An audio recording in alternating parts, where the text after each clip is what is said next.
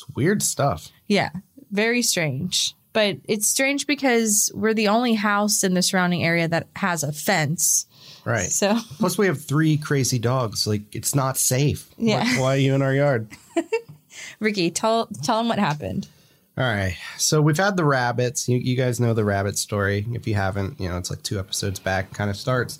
But so we had a skunk incident. So our all three of our dogs got hit by a skunk, sprayed, smells terrible. We now, Still, yeah, kind of. We still refer to the house as a skunk palace. It smells awful in here. but we had an incident the other night. So I let the dogs out, and it was probably like one in the morning, like way too late already. And as soon as I opened the door, the dogs just shot out and they were chasing something. And I didn't really know what was going on, honestly.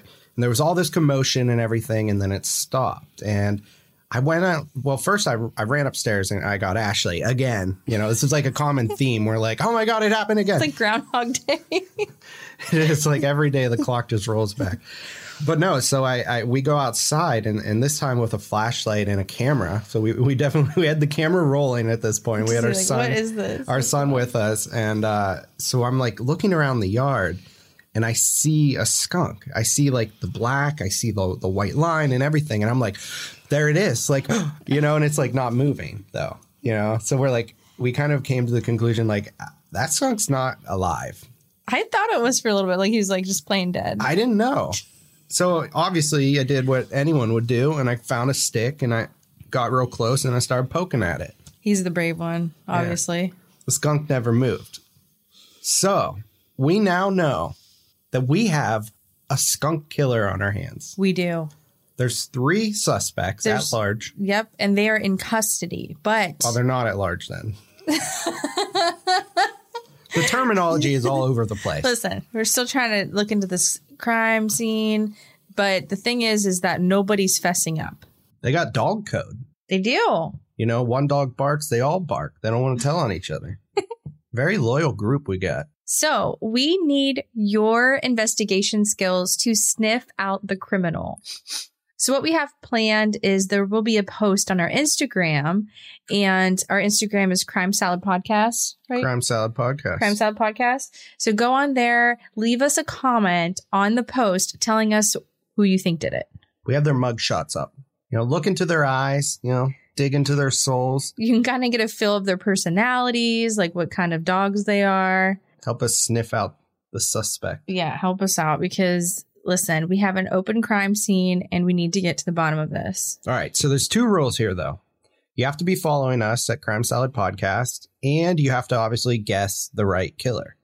So if you get that right, um, you know, there's going to be multiple people who get it right. We're going to randomly pick one or two of you. We'll message you as like a DM or something. We'll get your shirt size and address, all of that, but we'll send you a free Crime Salad shirt. Yeah. Scruff McGruff. Chicago, Illinois. 60652.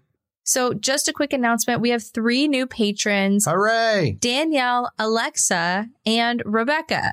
Thank you guys so much for your support. Yeah, you guys are awesome. And just a reminder, you can actually join our Patreon and you'll get ad free episodes, access to our back catalog, and we'll also be doing bonus episodes soon.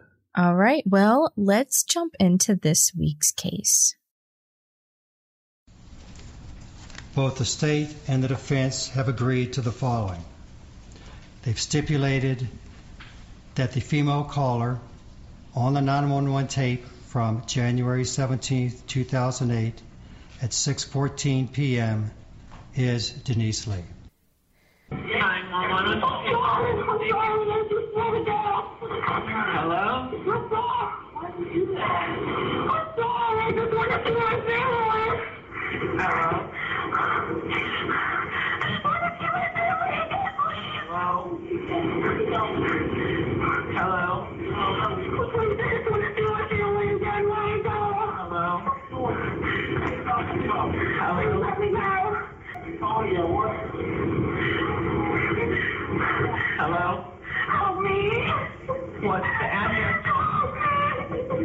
the address that you're at.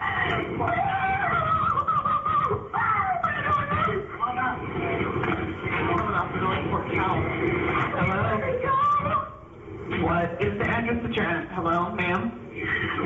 Where are we going? I gotta go up to the mountain now. I'm going around where? Because it's wrong. You need to get exactly where 4 streets, 5 streets over oh, from your house. I couldn't What's your name, ma'am? Hello? What's your name?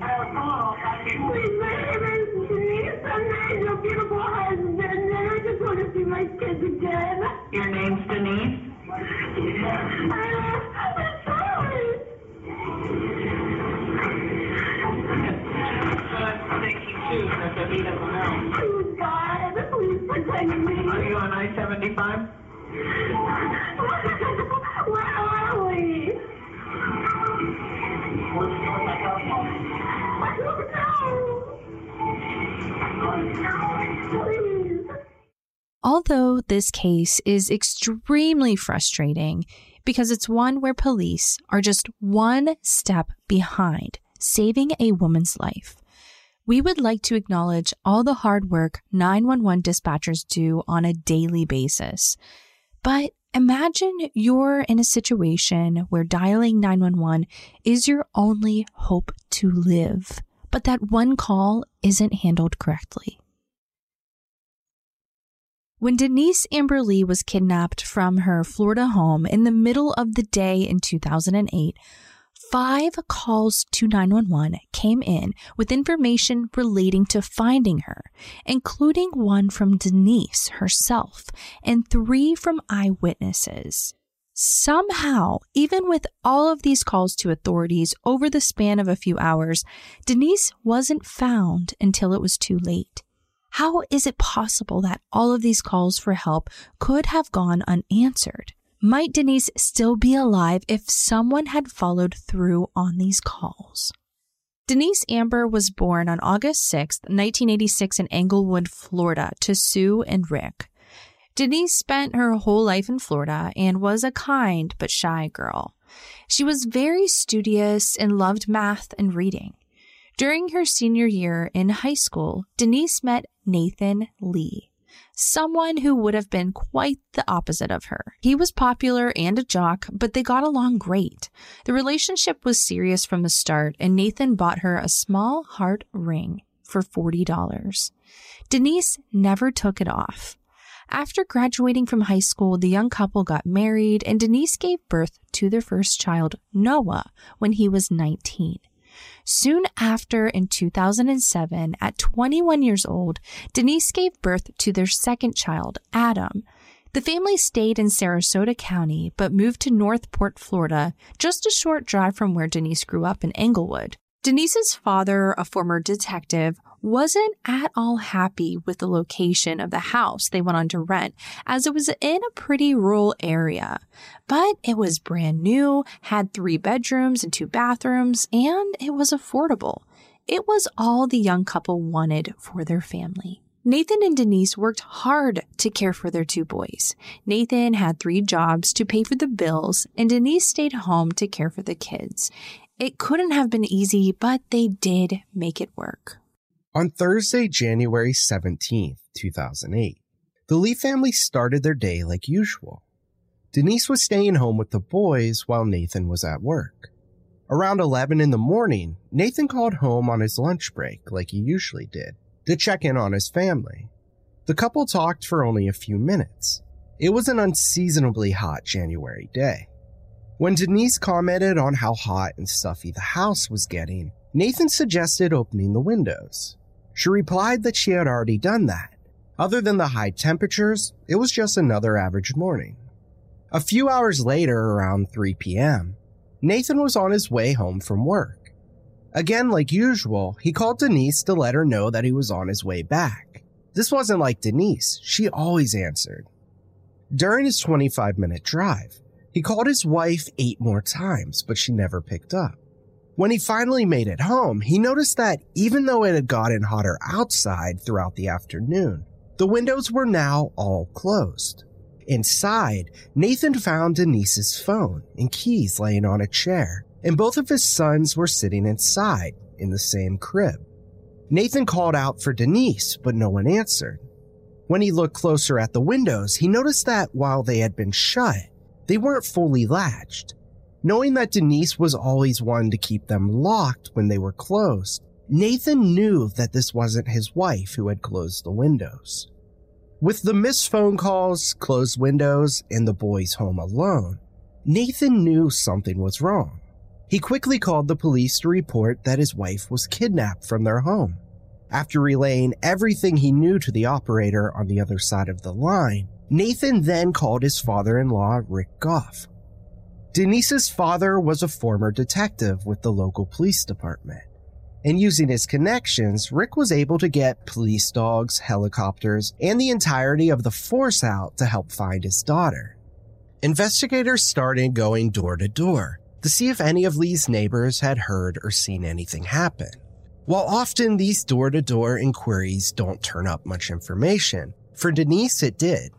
A neighbor had seen a green Chevy Camaro pull into Lee's driveway around 2:30 p.m. in the afternoon, less than an hour before Nathan had arrived home. A white man had gotten out of the car, and not thinking too much of it, the neighbor walked away.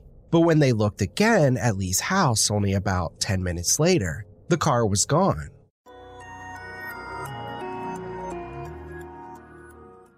Hi, this is Daniel Rue of the Real GM Radio Podcast. It's a Texas showdown in the postseason, and BetOnline is your number one source for all your baseball wagering information with up to the minute stats, news, scores, and matchup breakdowns. BetOnline has everything you need to stay up to speed on each league championship series all the way through the World Series. And don't forget, BetOnline is where you get the latest game odds, spreads, and totals for the NFL and college football right at your fingertips. BetOnline has real time updates on statistics, news, and odds. We're serious up betting on football.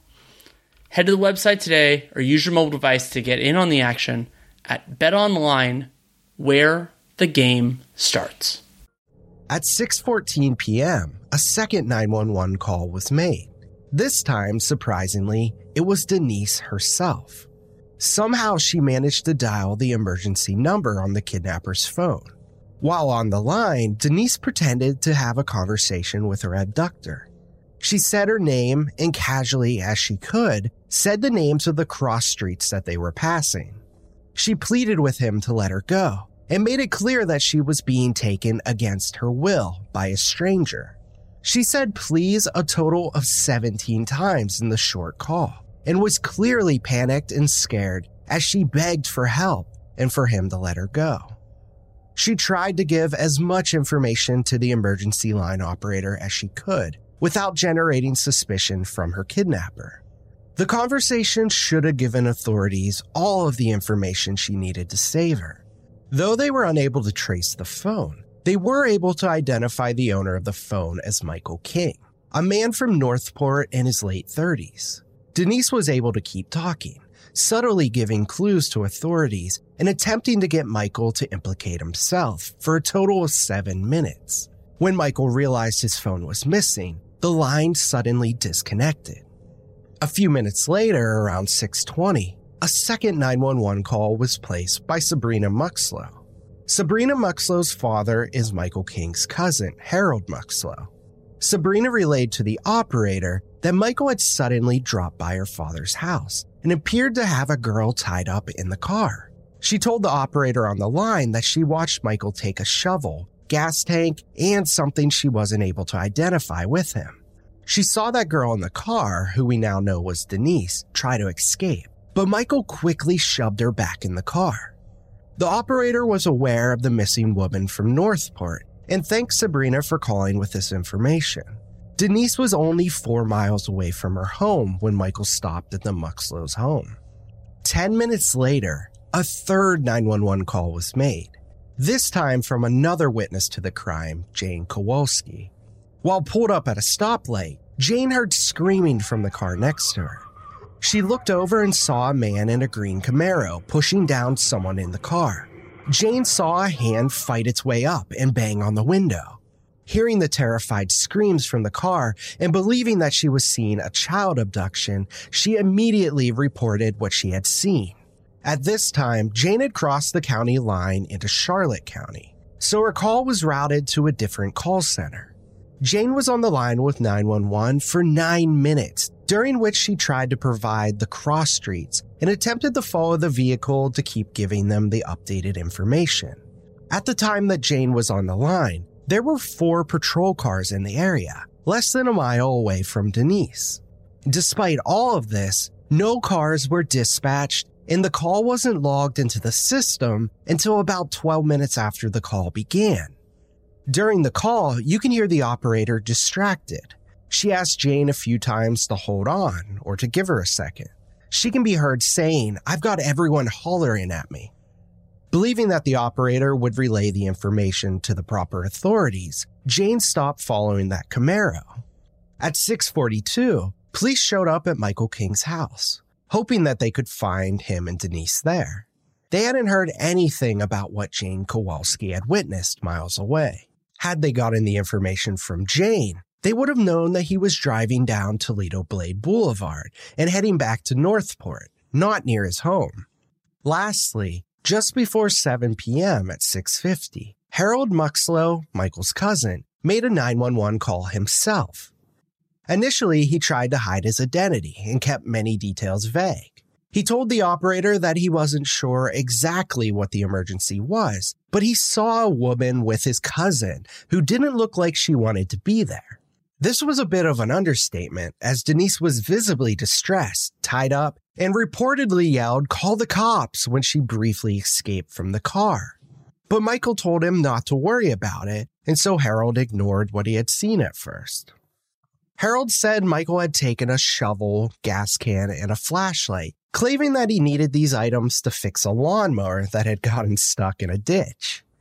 After Denise was reported missing by her husband, and her father had put together a team of investigators at his former police department, there were four calls to 911 in the span of an hour, including one from Denise herself talking to her abductor. Despite all of these witnesses, with direct evidence on where Denise and Michael was heading with her, police were too slow to save her life. Three hours after Denise's call to 911, Michael King was pulled over by Florida Highway Patrol. He was soaked and muddy. Knowing that he was the man that abducted Denise, he was immediately arrested. But when police began to question him, he had a very different story. According to his version of events, he was also a victim of kidnapping and that he had been blindfolded. He took police to a random location close to his house and claimed that that was where he was abducted from. When nothing obviously panned out or made any sense with the evidence police had already gathered against him, they charged him with kidnapping and pressed him to figure out what he had done to Denise Amber Lee. Two days after she was first abducted, on January 19th, Denise's body was finally only five miles from where Jane had seen her at the stoplight. She had been shot in the head and buried in a shallow grave. Though we may not know precisely what had happened between Denise's abduction and her murder, police have been able to piece together as clear of a timeline as they can. On the day of January 17th, Denise was outside cutting Noah's hair when Michael King was driving around looking for someone to kidnap. Seeing her outside and the windows were open, he picked her as his target. Sometime a little while later, likely around 2 p.m., Denise was taken from her house in Michael King's Camaro. He tied her up and took her to his home in North Port. Denise was bound, possibly to a headboard in the room, which was later found in King's car, and raped. In this room, investigators found duct tape and other physical evidence. Michael then put Denise back in his car and drove to the Muxlow home for the shovel, gas can, and the flashlight. It was when they were on their way to Michael's cousin's home that Denise had managed to sneak away Michael's phone and make that 911 call. They arrived at the house where Denise tried to make an escape, but ultimately she couldn't get away. Michael then took Denise to a more remote area and shot her in the head, killing her. He buried her body in a four foot hole in the muddy dirt and drove away, thinking that he had gotten away with murder. It's hard to imagine what could have compelled Michael King to want to commit such a horrible crime. Michael was 36 at the time he abducted Denise Lee from her home. He grew up near Pontiac, Michigan, where he worked as a plumber. Just like Nathan Lee, Michael worked overtime so that his wife could stay home and care for their son. But by the mid 2000s, things weren't looking good for his family. He was getting a divorce, moved to Florida, and in 2007, he was on the brink of losing his home in a foreclosure and had recently broken up with his girlfriend. Michael himself had a son who was 13 at the time. During the trial, it was brought up that Michael also had a very low IQ and brain injury, possibly as a result of a sledding accident when he was a kid. Michael's brother in law, Irving, remembered watching his trial on TV and noted that Denise looked a bit like Michael's ex wife, Danielle. Danielle reportedly was tough on Michael, always bossing him around. She had also walked out on Michael and their son twice, which meant that Michael had to stay to take care of their boy alone. His brother in law thinks that part of the attack may have some relation to Michael's feelings about his ex. Most other family members seem to think of Michael as a pretty average guy. He was known to exaggerate a lot and he wanted others to think he was important. But no one seemed to think he could be capable of such a heinous crime. Although there were several BOLOs or be on the lookout reports that were issued in the six counties surrounding North Port after Denise was reported missing, Charlotte County reportedly did not receive the reports or hear anything about the green Camaro until 6:45 p.m., losing crucial time that could have helped save Denise's life. According to the internal affairs report of the situation, Charlotte County was understaffed in the dispatch center, which caused Jane's call to get lost in translation as shifts changed at the center. The following August in 2009, Michael's trial began and the evidence against him was plentiful, thanks to Denise. Denise's hair strands pulled out by the root were found tucked in the car seat. And they also found the heart ring that Nathan had given Denise when they were first together in Michael's car. The prosecution called Jane Kowalski and Harold Muxlow to the stand. Both testified to what they had seen that night, further linking Michael to the crime. Michael's defense did not call any witnesses. They rested their case with their only argument being that there was reasonable doubt due to possible evidence tampering. But the jury didn't buy this defense, and after only two hours of deliberation, Michael King was found guilty of kidnapping, sexual battery, and first degree murder. The following week, by a unanimous vote, the jury recommended the death penalty for these crimes. As the sentencing was death, there was a mandatory appeal process, and in 2012, the first appeal was denied. The Florida Supreme Court upheld these charges and sentencing, finding that his actions were unquestionably cold and cruel. Today, Michael King still waits on death row at the Union Correctional Institution in Raiford, Florida. Because of the egregious mishandling of the 911 calls related to Denise's abduction, Nathan Lee and others have worked hard to prevent such a thing happening to anyone else.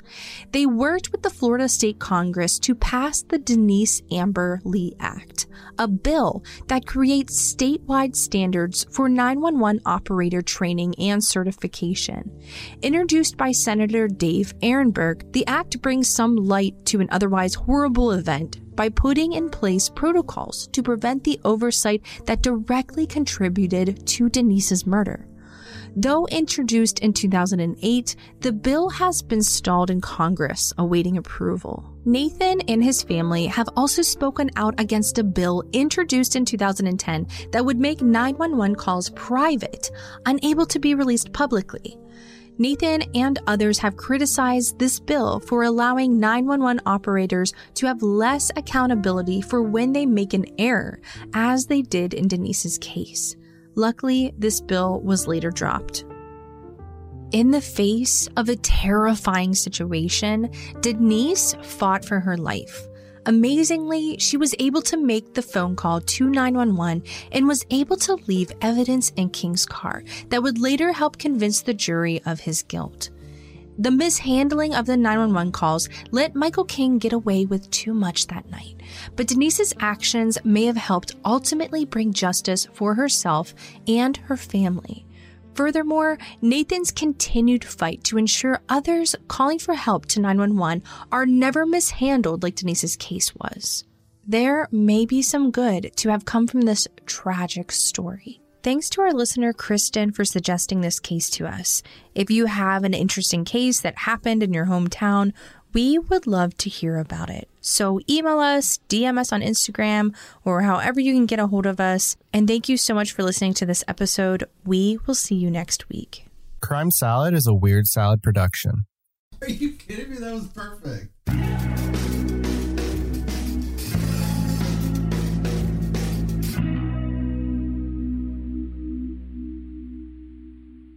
Hi, this is Daniel Roof, the Real GM Radio Podcast. It's a Texas showdown the postseason, and BetOnline is your number one source for all your baseball wagering information, up to the minute stats, news, scores, and matchup breakdowns. Everything you need to stay up to speed on each league championship series and through the World Series.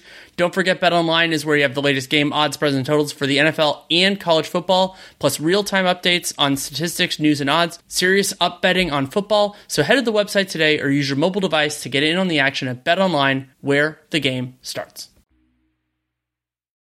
On a summer night, Douglas Wag Jr. lay motionless across a strip of railroad tracks before being struck by an oncoming train. I'm investigative journalist Delia D'Ambra, and my investigation into exactly how Doug died took me into the depths of a bizarre mystery. It was really hard to understand what was fact and what wasn't. A mystery that has led me from one suspicious death to another. Listen to Counterclock now, wherever you listen to podcasts.